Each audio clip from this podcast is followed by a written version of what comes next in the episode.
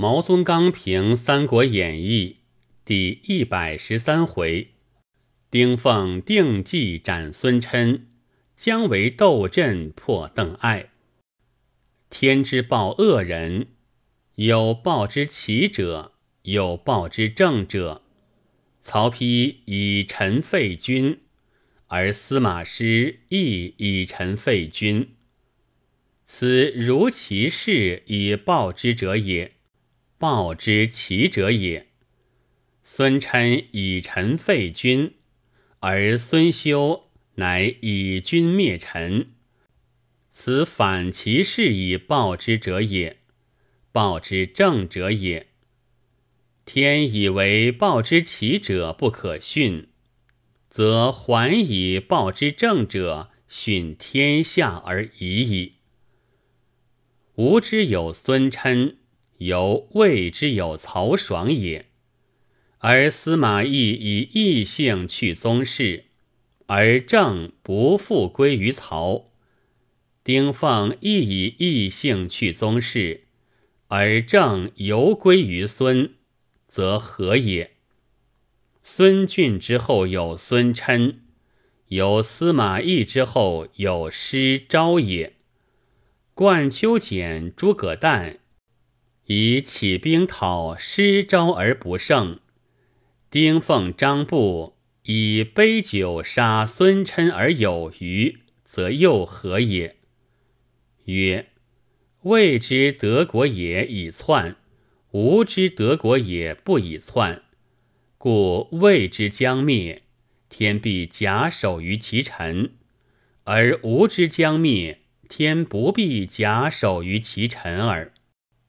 献帝谋诛权臣，而一谢于国舅董承，再谢于国丈福完，有两事焉。若曹芳托国丈而事谢，只如汉之一事也。孙亮则因国舅以及国丈而事谢，是一事而合汉之两事也。且福完为后父，而张基亦为后父；董承受血诏，而张基亦受血诏，则以魏之一人兼为汉之两人。董承不必有父，而权继有父；福完不必有儿，而权上有儿，则又以汉之两家。并为吾之一家。读三国者，读至后福，有与前世相犯，而读之更无一毫相犯。欲出欲患，岂非今古奇观？庸纠之妻，寨众之女也，而以父杀夫，非也。卢蒲葵之妻，庆舍之女也，而以夫杀父，亦非也。况权上之妻，乃以兄之故而杀其夫，又以兄之故而并杀其子乎？然君子不择权上之妻，而择权上，何也？国家之事而谋及妇人。疑其败也，知其必败，不可以学庸纠；即幸而不至于败，不可以学卢蒲葵。孙亮之黄门之小过，而刘禅不能识黄门之大奸；孙休知邻国之是非，而刘禅不能知本国之得失。先主之后人不及孙权之后人远矣。作者和而叙之，使人于相形之下见其短长云。吾主以孰有内侍之乱，而特使人以敌国之外患警之，此绝妙斗损处，以绝妙浮现处。何谓斗损？将为因外患而动，则伐魏之损于此斗也。何谓伏献？将为因内事而归，则班师之献又于此伏也。叙事作文如此结构，可谓匠心。武侯以出祁山而胜，姜维亦以出祁山而胜。姜维能继武侯，则姜维之六伐中原，即谓是武侯之七出祁山可也。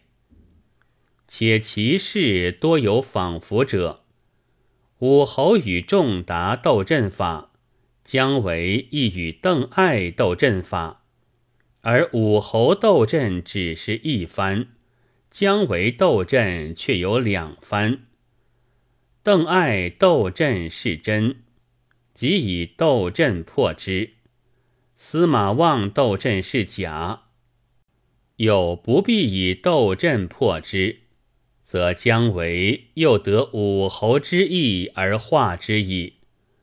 武侯好布八门阵，姜维好布长蛇阵。武侯布八门阵于岐山。